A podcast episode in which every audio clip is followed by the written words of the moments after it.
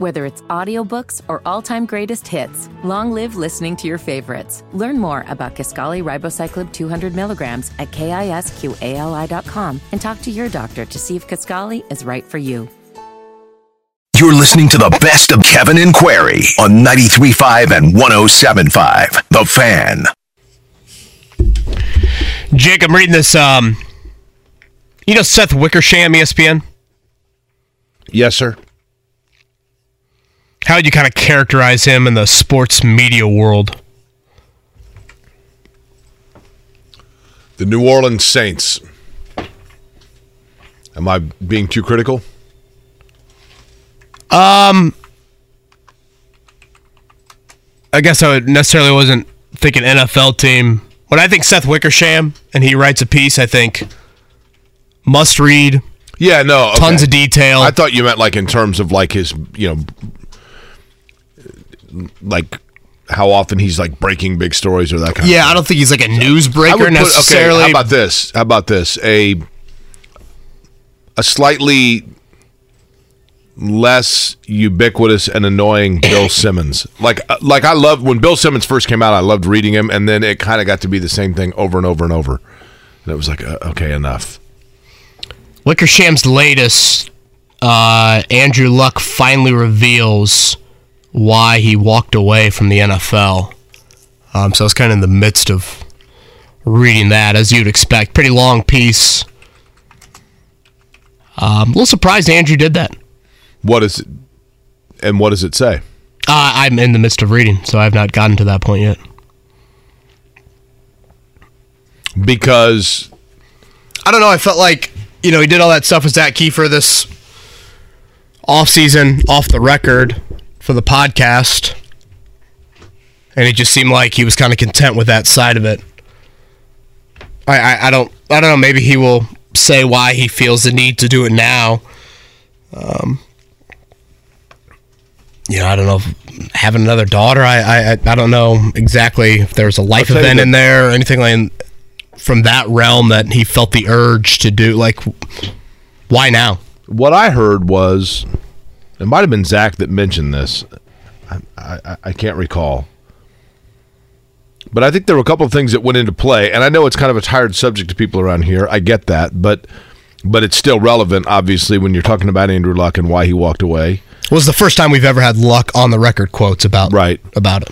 Um, so, you know, supposedly he he he was watching something or saw something of a former player in the NFL that was being interviewed and talked about his inability or his difficulty in playing with his children because of injuries, back injuries, and that Luck looked at his own daughter and was like, "I'm I'm not going to be that guy. I'm just not." and he had gone through hell in terms of rehab of different injuries. And I know people can talk about the snowboarding accident and all that, but I think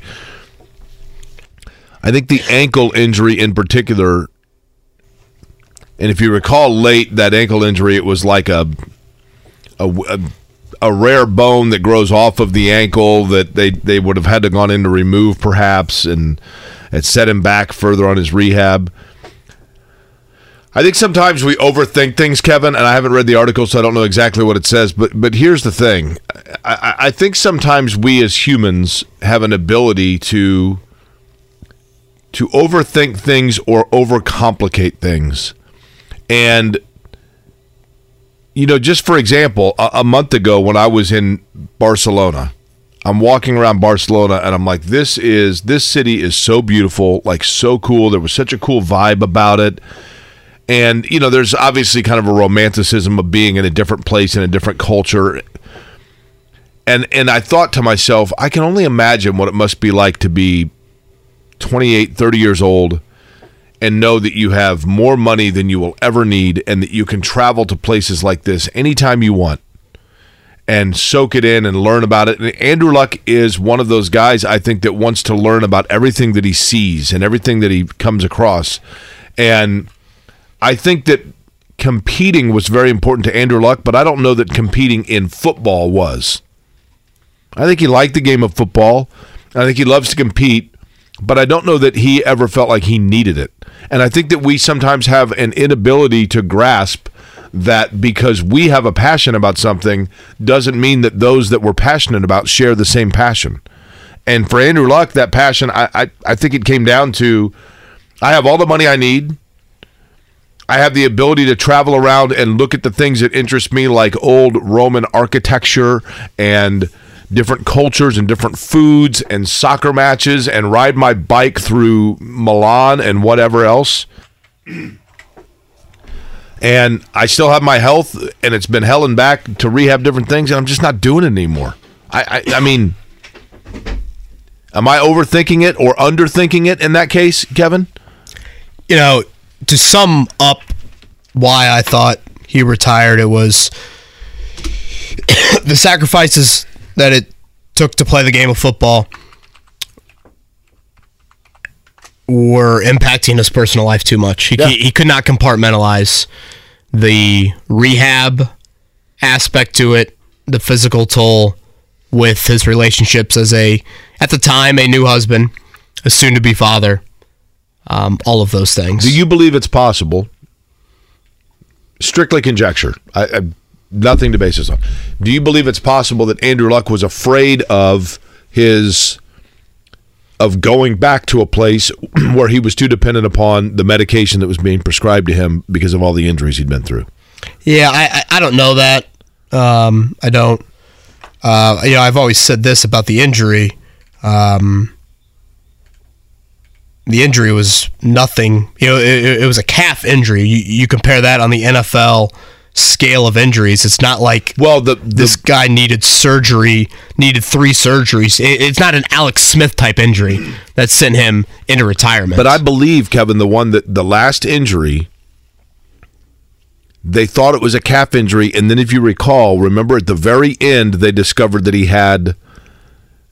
I- I know this sounds crazy, that the calf injury was being precipitated, if you will, by that like weird bone that was coming off of his ankle. yeah, os trigonum or whatever it's Correct. called. That, and that that and they they didn't realize that was what was causing the issue, and they they basically said like the the one you have to go in and have that like shaved down or removed, which was like an outpatient thing, but required a lot of recovery time. Ryan Diem had the same thing. I remember that because I remember doing. I, I remember Ryan Diem talking about it, but not wanting to go like on record, but saying like, "Yeah, I had the same thing. Like that's what I had."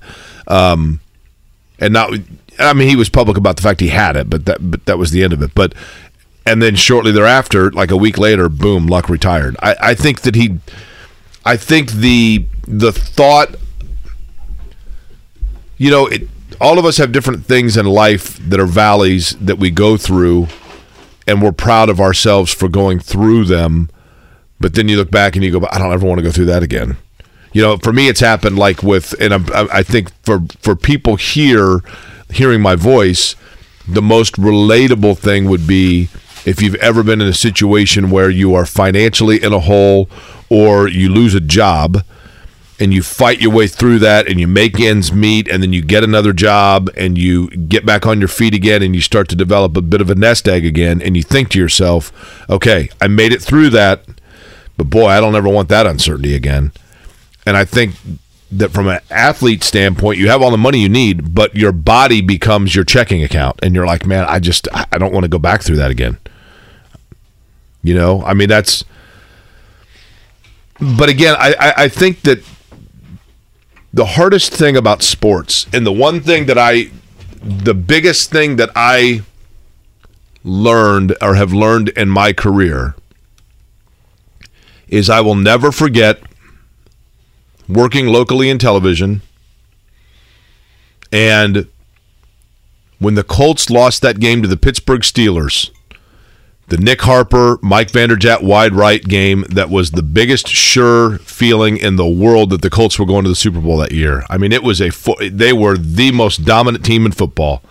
And they'd broken through, and it was like, oh my gosh, this city is going to have a Super Bowl champion. This is unbelievable. And then they got beat by Pittsburgh. And literally, you could feel like they needed to put Prozac in the White River because, or in the in the Broad Ripple Canal because that's the water supply for the city, and like everyone was depressed. You could feel the life come out of the city, And that night, I was working in local television, and we had three different players. I've told this story before that came in that night. Kudos to them to do our Sunday night, or it might have been a Saturday night show in studio.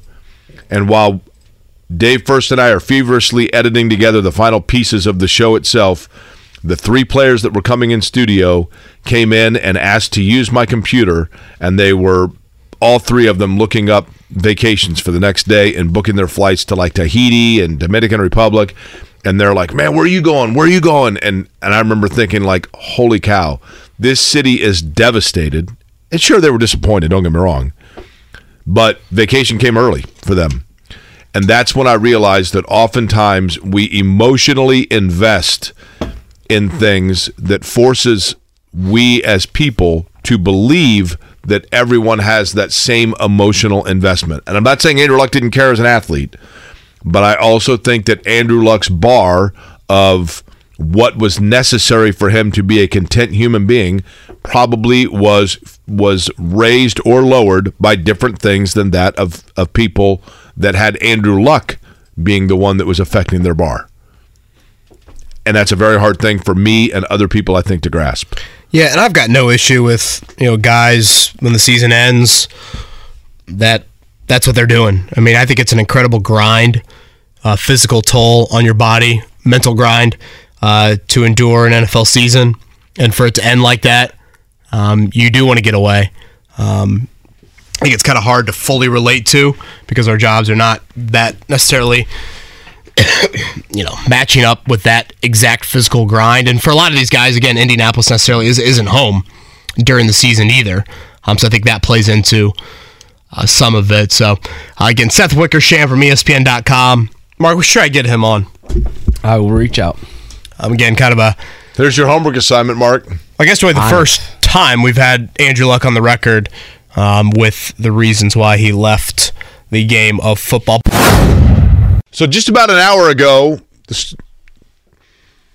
or maybe a little more than that, but on ESPN.com, the story was released by the New York Times best-selling author Seth Wickersham, who writes, of course, for ESPN.com, who spent extensive time with Andrew Luck. He joins us now.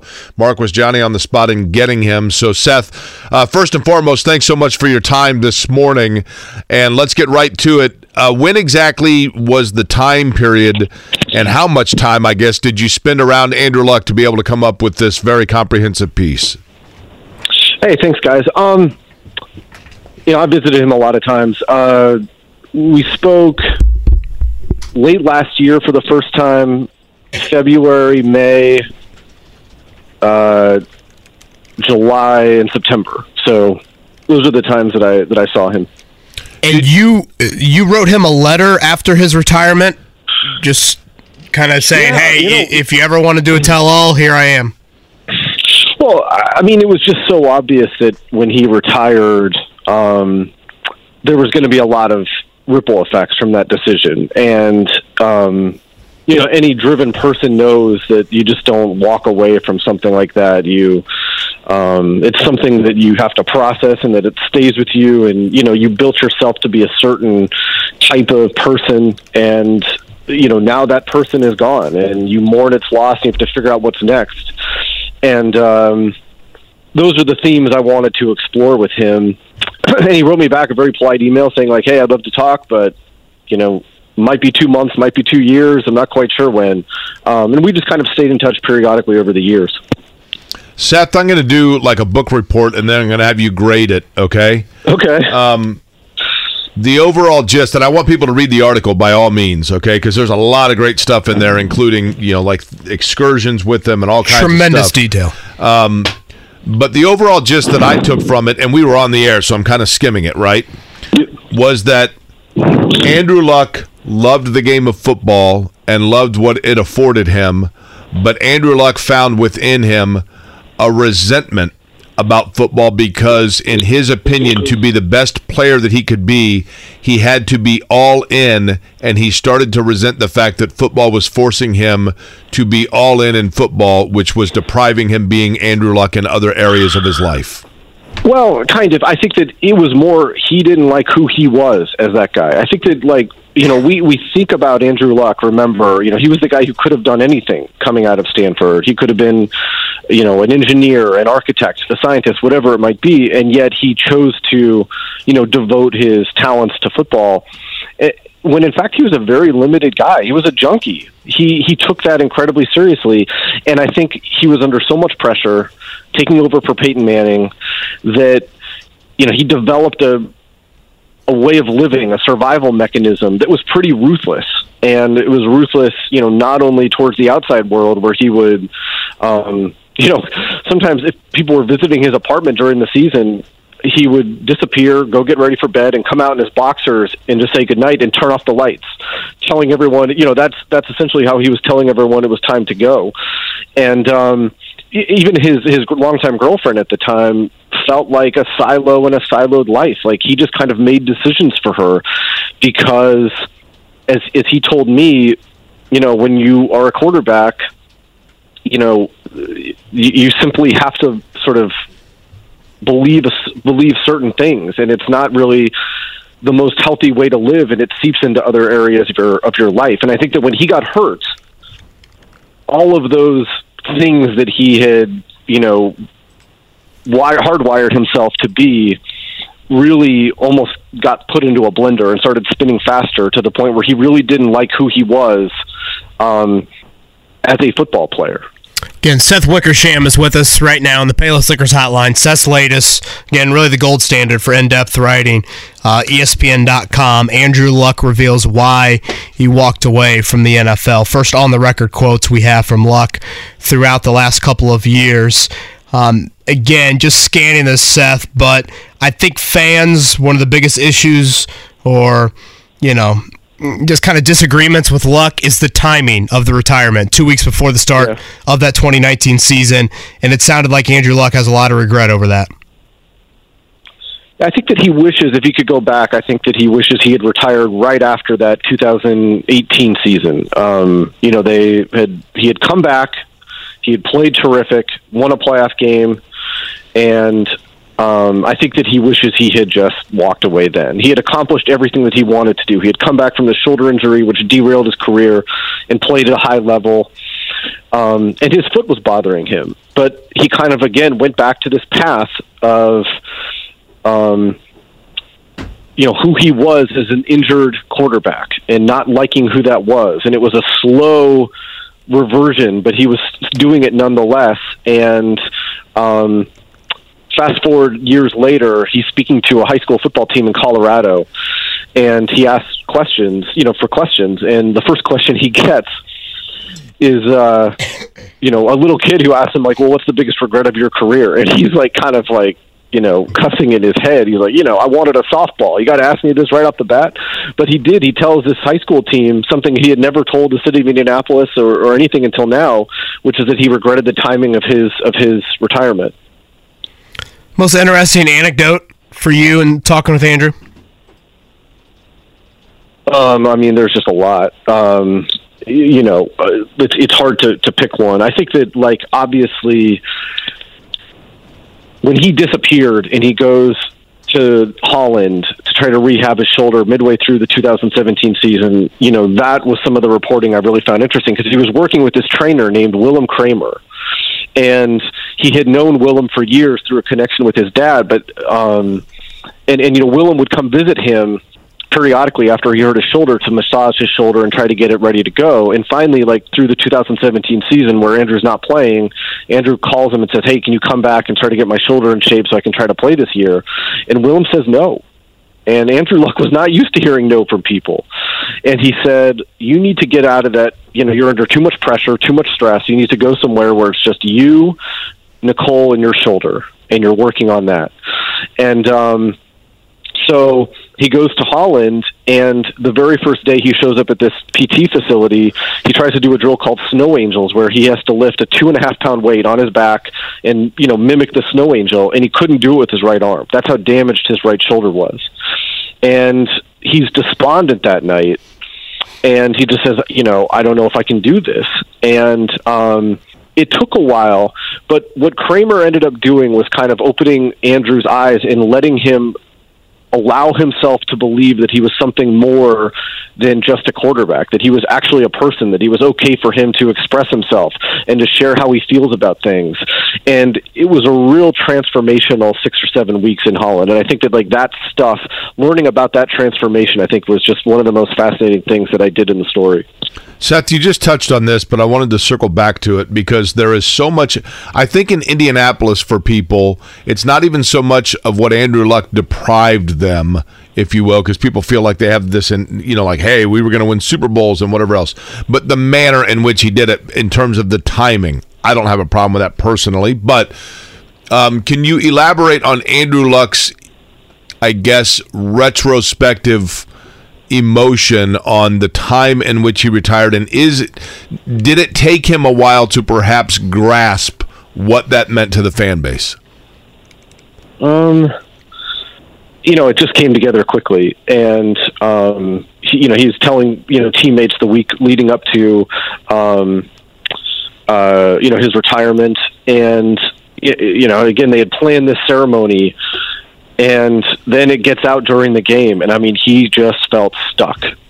The last couple minutes of a preseason game, as we all know, are the longest minutes in sports, and word had gotten out, all the cameras on him, and he had nowhere to go. He could not do anything, and um, you know, he ends up rushing off the field into the locker room to tell the team, many of whom didn't know that he was going to walk away. He had told some people, but not everybody and then you know he's rushed up there to give his speech.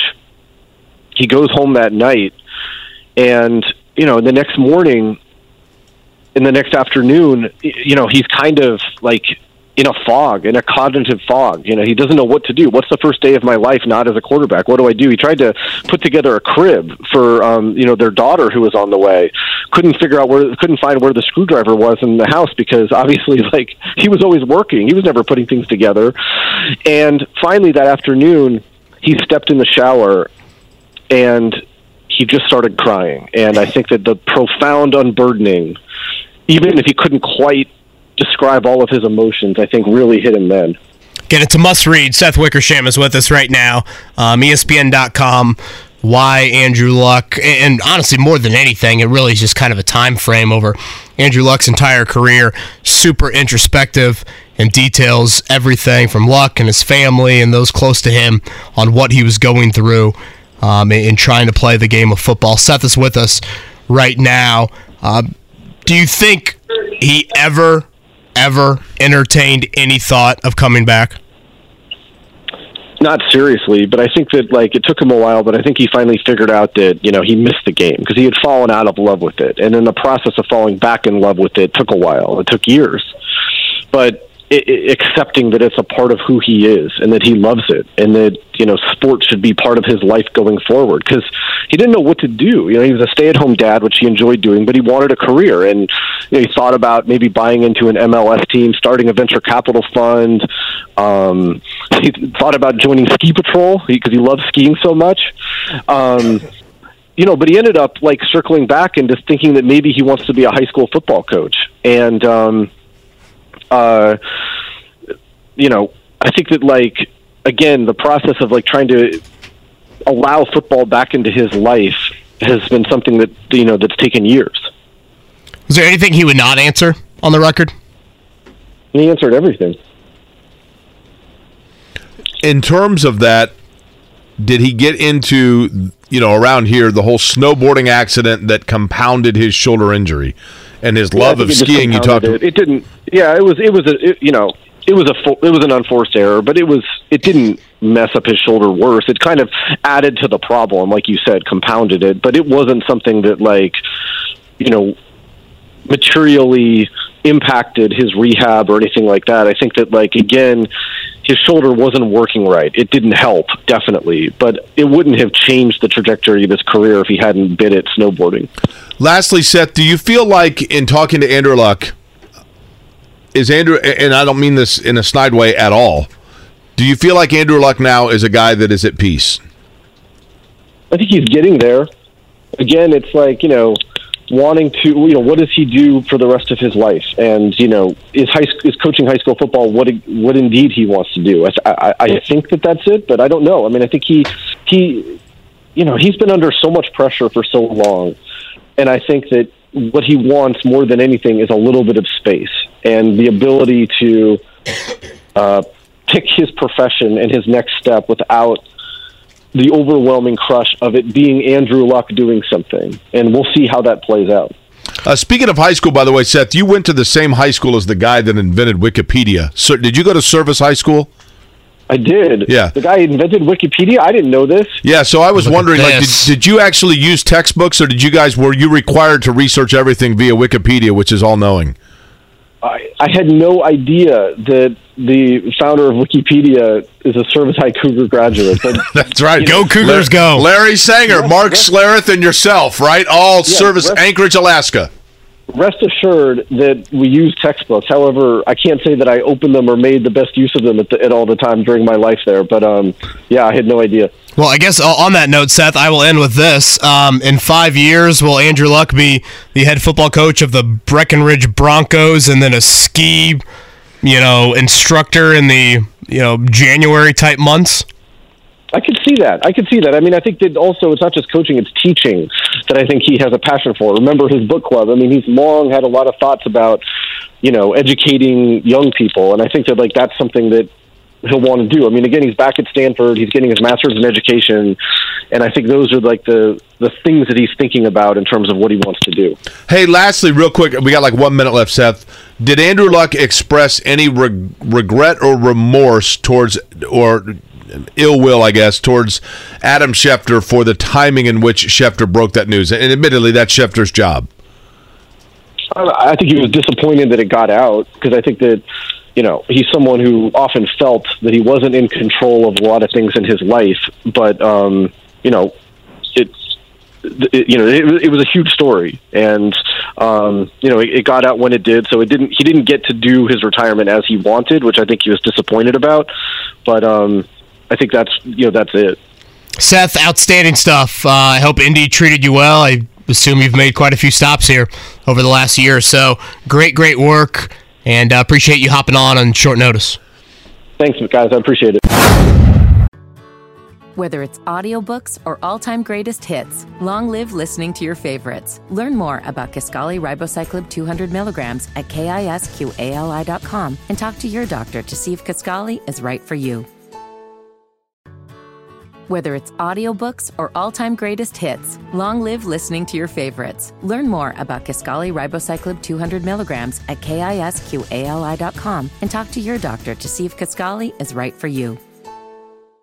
Nine o'clock hour underway in Indianapolis. For that matter, it's the nine o'clock hour everywhere in the Eastern time zone. My name is Jake Query, Kevin Bowen here as well.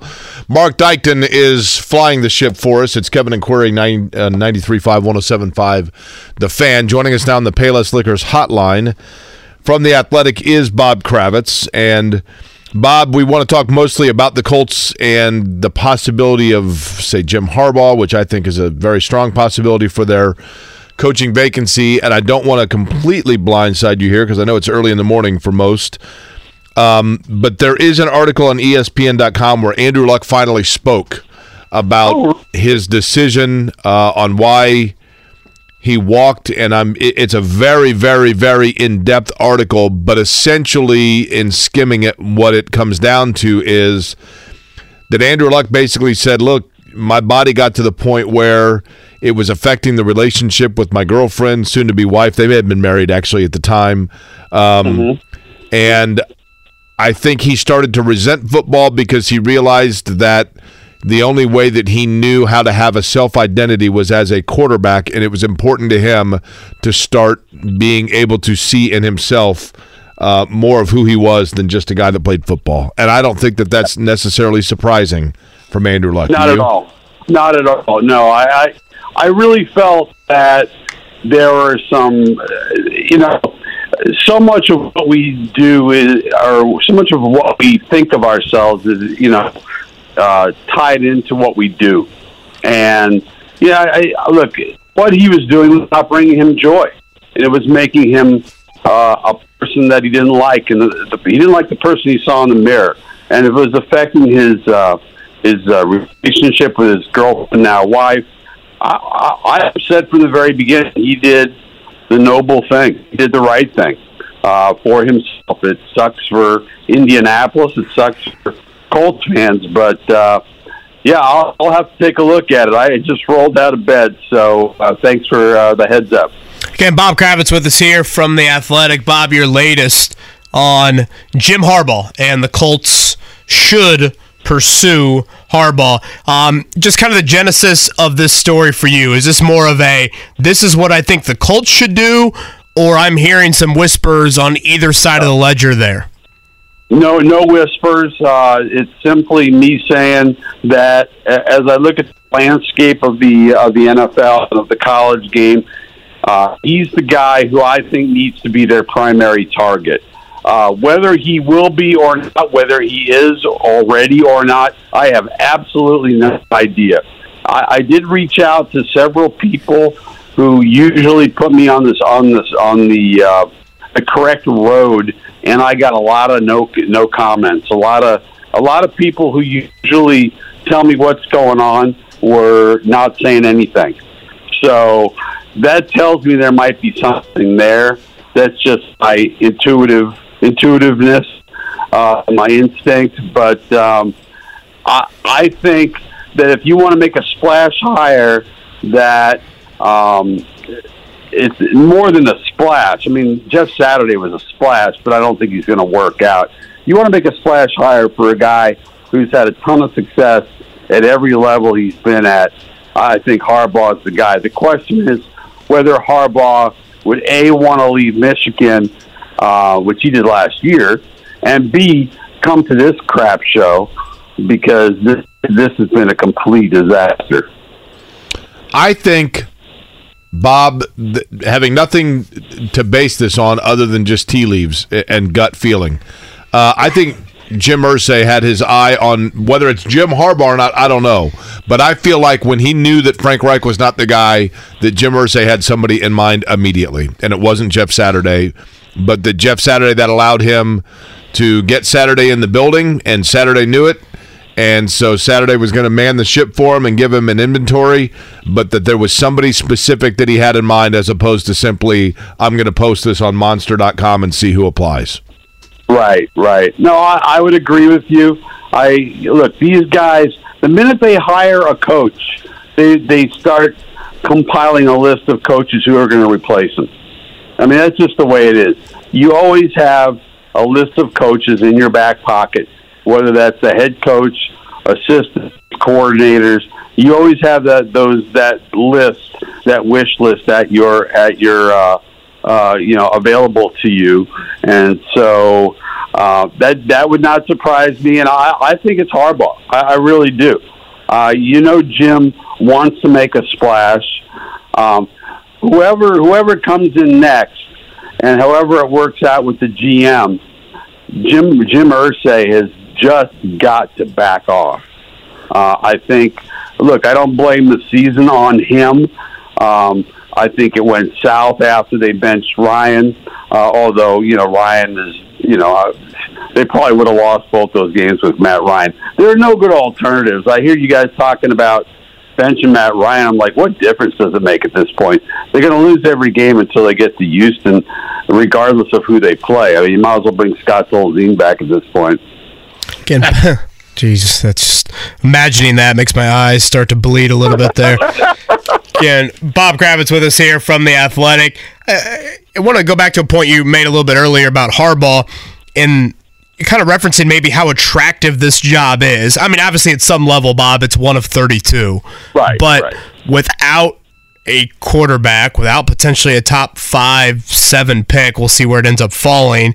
And the fact of Jim Irsay's actions have been um, certainly pretty aggressive and meddling here this season and the awkwardness of like a Chris Ballard, Jeff Saturday front all like whatever, however that all plays out. Uh, do you think that could cause some hesitancy for you know very high level candidates of the Harbaughs or the Sean Paytons of the world? Well, Sean Payton, Sean Payton, when he said he will, there are certain dysfunctional franchises that he would not even consider he was looking directly at the Indianapolis Colts. Directly.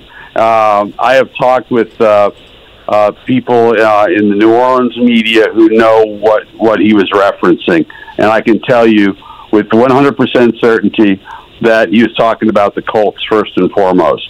So Sean Payton ain't happening. Uh, Harbaugh, you know, like he's going to have better opportunities in the Indianapolis Colts, but you, what we don't know is you know his feelings about Indianapolis, his feelings about the Colts, his feelings about Jim Irsay. Um, you know, he he may have very warm feelings towards all of them and, and want to come back and, and fix this mess. But from a, from a totally objective standpoint, why would you go someplace where it's been a clown show for all all year long? Um, the owner is meddling.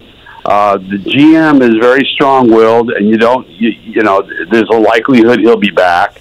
So yeah, this would not be my first choice, certainly, if I was Jim Harbaugh. Bob, do you feel like in the last year, you know, Jim Irsay is a well-respected owner amongst people in football. I don't know about necessarily amongst other owners. I think there might be some resentment about him, but do you feel like in football circles in the last year that Jim Irsay has hurt his reputation. Absolutely. And the thing is, I that he bolstered his reputation with what he said about Dan Snyder. And then a couple of weeks later, he's uh, mandating the move to Sam Ehlinger, uh, which basically was the end of the season, as far as I'm concerned. Uh, you know, you can rip the players all you want, and certainly they deserve to be ripped. But I think I think that was the white flag of surrender, and I don't think they've ever recovered from that. Um, yes, I think Jim Irsay has handled himself terribly uh, this season. I say that as someone who likes and respects him immensely. Um, but it is what it is. You know, uh, he, he mandated the move. He got rid of Reich. He got rid of Bray. I mean, it's you know he's trying to trying to sell all this as collaborative, but I, we're not idiots. You know, we, we we know where this stuff's coming from. And Bob Kravitz with us here on the Payless Liquors hotline. Bob, you think better chance Jeff Saturday or Chris Ballard's here next year? I think both. You think both are here? I, I think both are here. Yeah. I the, again, the whispers I'm hearing is that Ballard is back somehow. Personally, I would blow the whole damn thing up. Um, you know, whether Saturday is the guy or not, I don't know. Again, I like people with experience. You know, if I go in for a for another heart surgery, I'd like a guy who's done it before or, or a woman who's done it before. Um, you know, I think we have seen the lack of experience bite Jeff in the butt here in the last couple of games. Um, you know, some of the quotes I've seen, uh, for even from Jonathan Taylor, who's you know the the consummate team guy, talking about uh, not being prepared for for some of the curveballs that were thrown at them by the Cowboys really I thought were uh, I thought they were focused on on the coaching staff. This is just not a very good coaching staff right now. So I, I think both I think both will be back, but uh, do I have a strong feeling about it? No. Um, but I, I think they're going to find room for Jeff. I think there's a golden parachute here for him, and I, I unfortunately think that Chris is gonna is going to be back. I just, Bob, when it comes to Chris I, Ballard, I, but go ahead. What's that? I don't know. I'm sorry. I don't know how you sell that to the fan base, but you know, if you can get Harbaugh in here, that would take some of the sting out of it. Ballard to me looks like a guy that doesn't want to be here. I, and maybe he does. I mean, I'm not, but just his body language, his oh yeah, uh, everything about it from from top to bottom. I I almost feel like and, and this shouldn't have anything to do with one's football acumen, Bob, but you tell me if I'm being too critical. I feel like Chris Ballard almost it would behoove the Colts to have him go to like media training. I, and, I, and I don't mean that because of us. I'm saying I think fans feel that. Like I think fans have a hard time buying into the Colts because they're starting to resent just kind of the manner in which he carries himself. But is that uh, am I being too too critical? I, I think 89% of the time he's been phenomenal with the media honestly and, and, and somebody yeah i don't mean when i say media training maybe i, I said that wrong i just uh, body language training, like like P- Oh, yeah. PR training. You know what I mean? Like just Yeah. just overall presentation amongst like within the mass communication. Yeah, yeah. I mean, look, the the way the way he acted on the night of Saturday's hiring was uh, really uh, unfortunate. Let's just say um, he looked like he was undergoing a prostate exam that night, and it was not. It, it was just not a good look. Um, you know, I have long thought that Ballard would just walk because he's been emasculated by the owner. But you know what?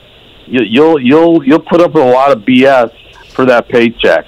There's only thirty of these jobs, so I I, I just tend to think he's going to stick around for for a while because he has amassed some good talent. Unfortunately, they're at all the positions that don't really matter as much.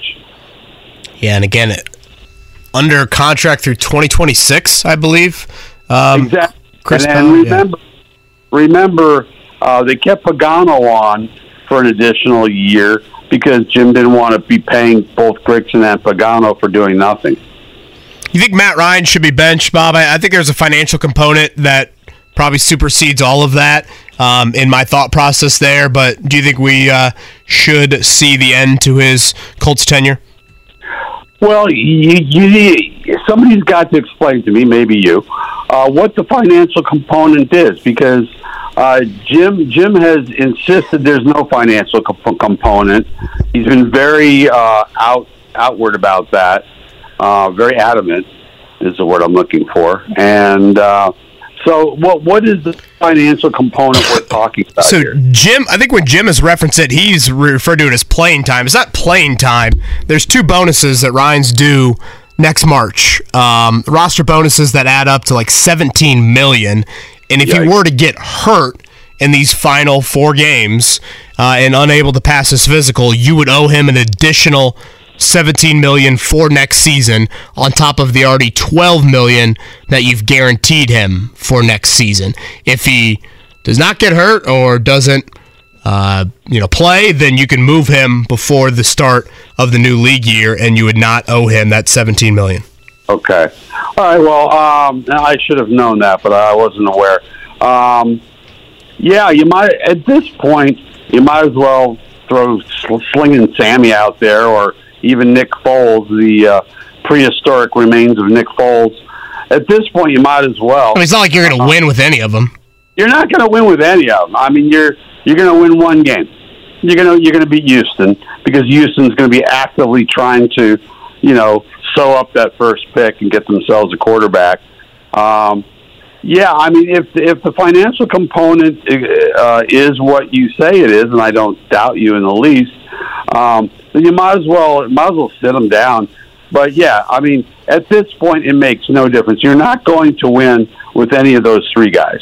Bob, I look at the Colts situation and I try to be an optimist in terms of thinking about the quick turnaround and maybe it's Jim Harbaugh as the coach. But then I think about the fact that they have no certainty at quarterback. They have uncertainty still at wide receiver. They have uncertainty on their offensive line and they have some certainty defensively, but but not maybe as much as we thought. Right. You you tell me uh, what is the answer here? I, I mean, uh, how? And they're in a stacked conference. What does the next five years look like for the Indianapolis Colts? Uh, relatively bleak. Um, uh, they, look, they got to get they got to get um, you know their quarterback of the future in this next draft, and I think they sit ninth now. And I was looking at the list, and there are three teams of them that desperately need a quarterback.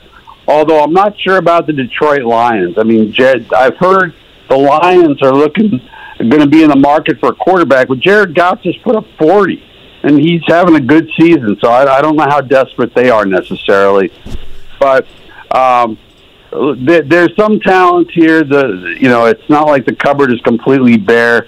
I think once you get the quarter, the right quarterback, and that's that's the the rub.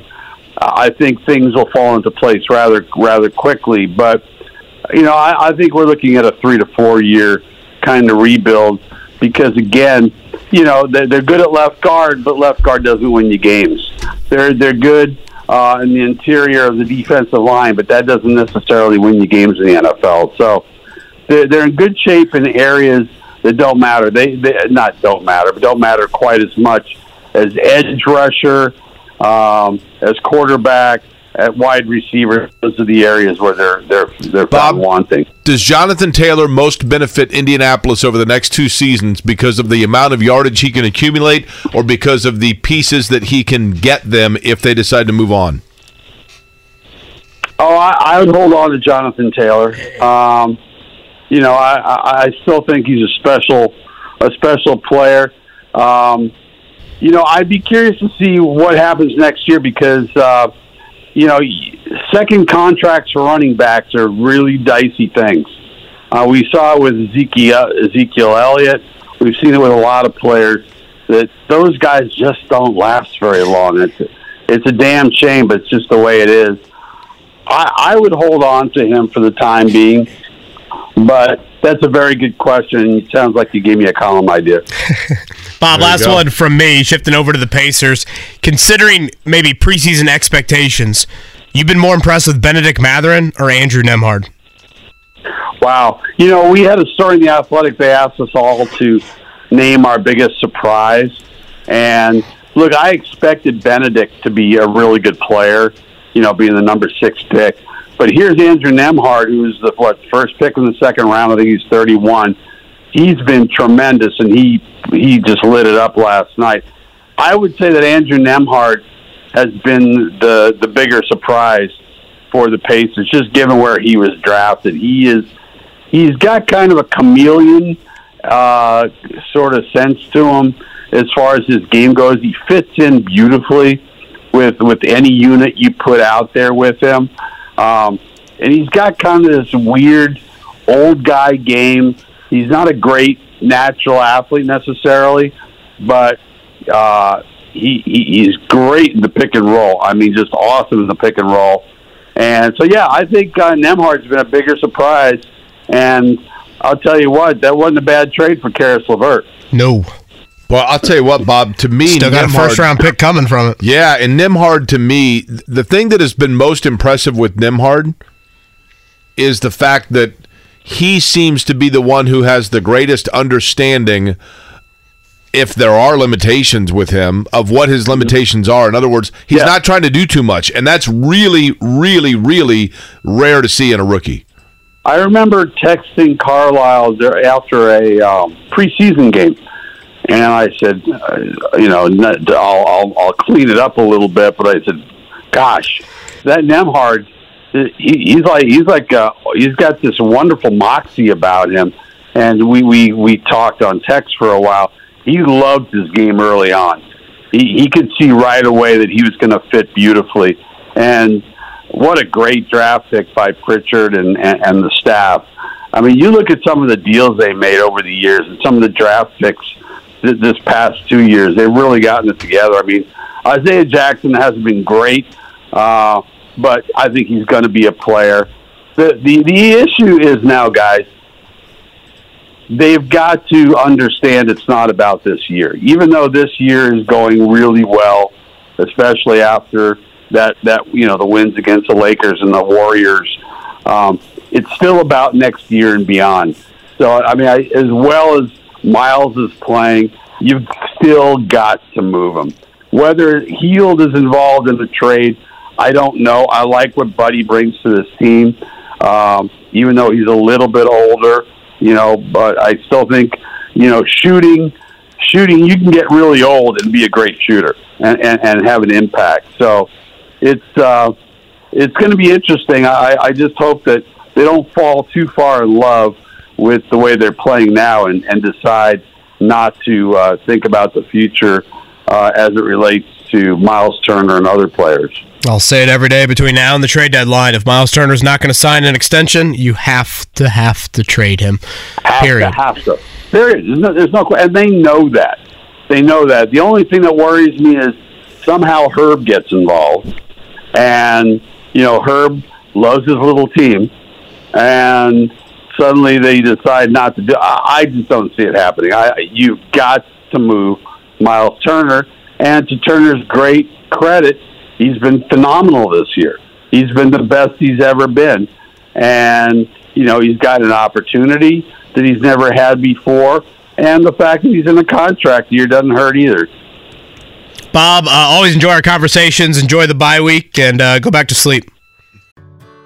Whether it's audiobooks or all-time greatest hits, long live listening to your favorites. Learn more about Kisqali Ribociclib 200 milligrams at kisqali.com and talk to your doctor to see if Kisqali is right for you. Whether it's audiobooks or all-time greatest hits, long live listening to your favorites. Learn more about Kisqali Ribociclib 200 milligrams at kisqali.com and talk to your doctor to see if Kisqali is right for you. I'm going back to sleep, boys. Well, Purdue fans certainly hope these lyrics do not play out for Jeff Brohm with the Louisville opening. Now, Scott Satterfield, Louisville head coach, to Cincinnati. So the dominoes have happened. Luke Fickell, of course, to Wisconsin. Job opens at Cincy. Scott Satterfield goes there. The Louisville opening is now open for the second time in the Jeff, Jeff Brohm era at Purdue. And to talk more about that, Tom Dienhart from On3.com joins us. Um, Tom, let's start here. I guess when Jeff Brohm made those comments in the spring about Louisville, did that change at all your thinking on if and when that opening were to happen again, how he would view it? I mean, I I think we all along going back to 2018 when this first flirtation took place, when he almost jumped back to Derby City after this two years in West Lafayette. I think at that point we realized the siren song of going back home was always going to be there, was always going to be wailing, and and to hear him make comments, you know, like he did this summer, not a shock. It just doesn't seem like it's just an inevitability. It's not if, it's when. I mean, maybe I'm being too pessimistic there, but there's never anything done to really shoot down the potential move back home. Is there? There's never any words verbalized. He could come out right now and say, "Hey, I'm I'm at Purdue. I'm Purdue's head coach," but it's radio silence. We talked to him yesterday at the press conference. You know, he said all the right things. Hadn't been contacted. Uh, the ball's still rolling. Let me say this real quick, too, guys. He was in Indianapolis visiting recruits yesterday. Jerron Tibbs, you know, Gilbert, the big defensive tackle from Cathedral, Dillon Thieneman. Supposed to start visiting recruits further away on Monday, so he's still out looking for Purdue, South Purdue, trying to you know secure these commitments for 2023. Yeah, he certainly did not, you know, close the door on it yesterday with his comments. That is interesting on the recruiting front. Um, do you know, are there any. He got a contract extension back in April, correct? Correct. Okay. Um, are there any specific Louisville clauses within the contract that you're aware of? And what did that extension entail? No, there were no Louisville clauses uh, specific to any schools at all in it. Um, I guess the one noteworthy thing, if it's that noteworthy, it's it's a million dollar buyout. If on his end, if he leaves before the expiration of the contract, that's really the biggest thing, I guess, of note. Um, you know, you never want to keep somebody someplace they don't want to be, right? I certainly wouldn't want to be. And you know what? I'll be honest with you too. If if he were to depart for Louisville, I think we would all understand it, right? Totally. I, I, I agree with that, Yeah. Tom. And, you know, six years, and you look at you look where Purdue was at before he got here. It was a train wreck. I mean, to use an analogy or a metaphor for Purdue, but it was a train wreck. And what he's done in six years is pretty remarkable. So again, six years, he, he's done his job, guys. He's hit the high mark this year. If you were ever going to drop the mic and leave, this would be the time to drop the mic and leave. It just seems to me, Tom. Tom Dienhart is our guest from On3.com. L- let's talk about, you know, Mike Bobinski, who I like a great deal. I, you know, you have more dealings with him than I, but in my limited dealings, I've liked him a lot. Um, and I remember, you know, initially he and Jeff Brohm almost did like a like a tour of going around the state to different media people and, and trying to get people excited about Purdue football. And obviously, winning games is what does that, and Purdue has put themselves in that position. But it seemed to me like they were they were guys that were close enough that Bobinski would have had exactly what you're talking about, Tom, an understanding, right? Of like, hey, listen, you can't take it personally when when the guy's leaving to go home. But is there any possibility that their relationship is not as rock solid like this is feels like my son-in-law type and I don't mean in a bad way. I don't mean that they dislike each other but are they as attached at the hip seemingly bonded together close friends as they certainly seemed in the beginning? You know I, I don't pretend to know their, the details of their relationship but from my view it always seems to be a, a strong relationship. I, I see them talking very often um, again, I think there's a lot of communication there. I know they speak every Monday after the press conference. I think Mike probably has another time during the week where he, where he talks to Jeff. So I think they're, they're, they talk, and again, it seems very amicable to me. So I don't think there's any rift there at all. And like you said about Mike Bobinski, great guy to work with. Um, very good with the media. He always returns your calls, returns your text promptly, and uh, just again, a guy who gets it good fit for Purdue. So again, I don't think there's any rift there that would cause friction to want to cause Jeff to leave. But who knows? I, I got to think this too, guys. Right? Mike Bobinski knew this day was probably coming, if not now, but sometime down the road. You got to think he's got that top desk drawer with his contacts. He's already probably vetting people, talked to people back channel wise, and has some people lined up. Should something pop here, obviously. So to parlay off that, and I know that we're being speculative, but you know, hey, for the sake of you know, it's it's the holiday season, so, so we'll sit on Santa's lap here, right, and make wishes for something that um, may, we don't even know if they'll deliver. But hey, Santa always delivers. That is true, Santa does. But but Santa in this case might not have to, although I think he's going to have to. So Tom, are there any names of coaches that came through the Purdue tree that you would look at and say? that guy is probably ready now to be elevated, or do you think Bobinski simply goes with somebody who is long term established? And if that's the case, who do you think he has an eye on? Yeah, I'm not sure if there's anybody with, with direct Purdue ties. Um, that would be a super hot candidate. Um, I guess one that's always one of my favorites, who I think would do a great job, does have obviously great Purdue connections. This is one of your cities' finest, Kevin Sumlin played at Brebeuf, played at Purdue, head coach at Houston and Texas A&M in Arizona. In the USFL now. I think he'd take the job. Check a lot of boxes, guys. This would be his last job if he got it. Come back to his alma mater. I think he would enjoy it. But you know what? People they've talked to in the past, before they hired Brohm, guys like Troy Calhoun at Air Force, um, I think he's always going to be on the radar. Joe Moorhead's at Akron now, but he had a terrible year. But I know they talked to Joe Moorhead last time. Willie Fritz at Tulane, I think would be a good fit. And uh, you know, there's there, there's some people too at Alabama. There's a new uh, associate AD at Purdue named uh, Tiffany Grimes who worked with Nick Saban. So you look at the people she worked with at Alabama, guys like Charles Huff at Marshall, and even a real big picture guy like Bill O'Brien at Alabama. I'm not sure if a guy like that would be interested in Purdue or not, but you just keep him on your radar. And there's there's the typical other names like Matt Campbell at Iowa State. Would he want to leave? You know, Dave Aranda, Baylor, Dave Doeren at NC State. So guys of that ilk, you could go any number of directions here. I do think guys, though, when you think Purdue, right, higher, you probably want a guy who comes from the offensive side of the ball, right? Well, you know what's interesting, Tom? I would agree. A couple of questions here. Number one, does the departing presidency have anything to do with oh. how much flexibility they'll get in their search? With because Mitch Daniels was a pretty sport friendly president who I think had a really good relationship with those guys as well. You're right. That that's a great, great question. No idea. Mung Chiang, I think, is the, the gentleman's name who's taken over. I've not met him. I'm not sure what his interest is in athletics. He's got an engineering background, sort of a 180 from Mitch. He's more of a business guy.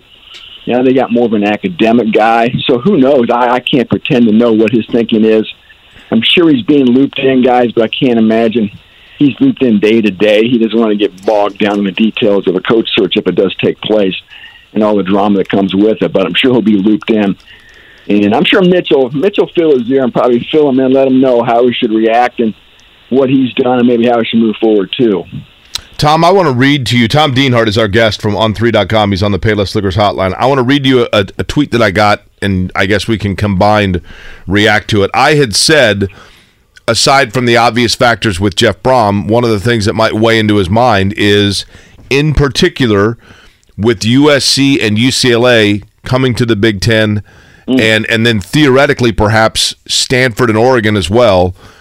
and the realignment, if you will, of divisions, I had said that Purdue might have, in Jeff Brohm's eyes, hit the glass ceiling of getting to the Big Ten championship game through the West because they're about to realign everything, and so therefore things might that that path might have been a, a once you know every eight year type situation.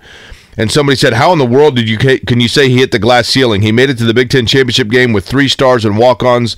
The ceiling has not been hit." Uh, your thoughts?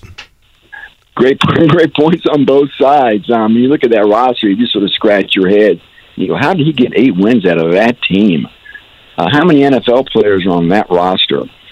So again, um, but you know what? I, I've been around this program, this school, my whole life, seen a lot of incarnations of coaches and programs. It's largely remained the same. They'll pop up and have their good year every now and again. Can never consistently compete with the elite. Um, sure, Purdue may not be at the glass ceiling, but they're darn close. And I don't think there's much room left. Uh, they're never going to be like Ohio State or Michigan. Maybe I'm being too negative about it. But again, um, I'm with you. I tell you what, with this conference adding those teams from the West, and then presumably going to one division in 2024, top two teams to get to the championship game. I think even the most dyed in the wool Kool Aid drinker Purdue fan would have a hard time thinking they got a good shot to get back to that title game. We could be wrong. I mean, crazy things happen from year to year. We see it, but still, where Jeff Brohm's got him as close to the top I think he's probably ever going to get with, with maybe just a little bit more room to go, possibly.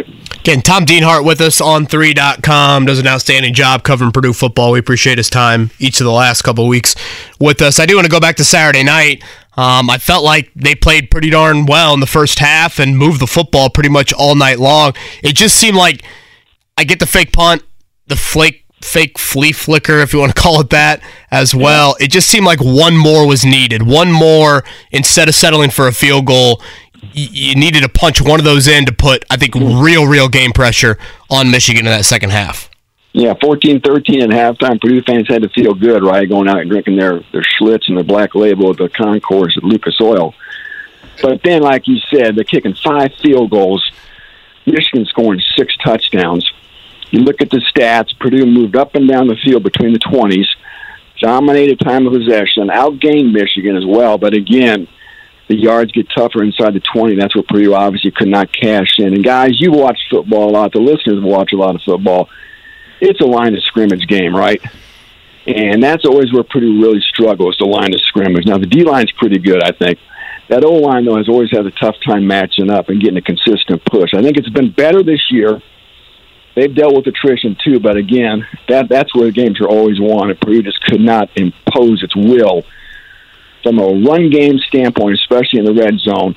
Couldn't, couldn't impose their will on a very, very good stout Michigan team. You know, guys, too, I asked Jeff Brohm in the post game about this too, and he just sort of looked at me and goes, "You know, because Michigan's a pretty good team." And you tend to forget that you got to give the other team credit too, right? That's a team that's thirteen and zero in the playoff.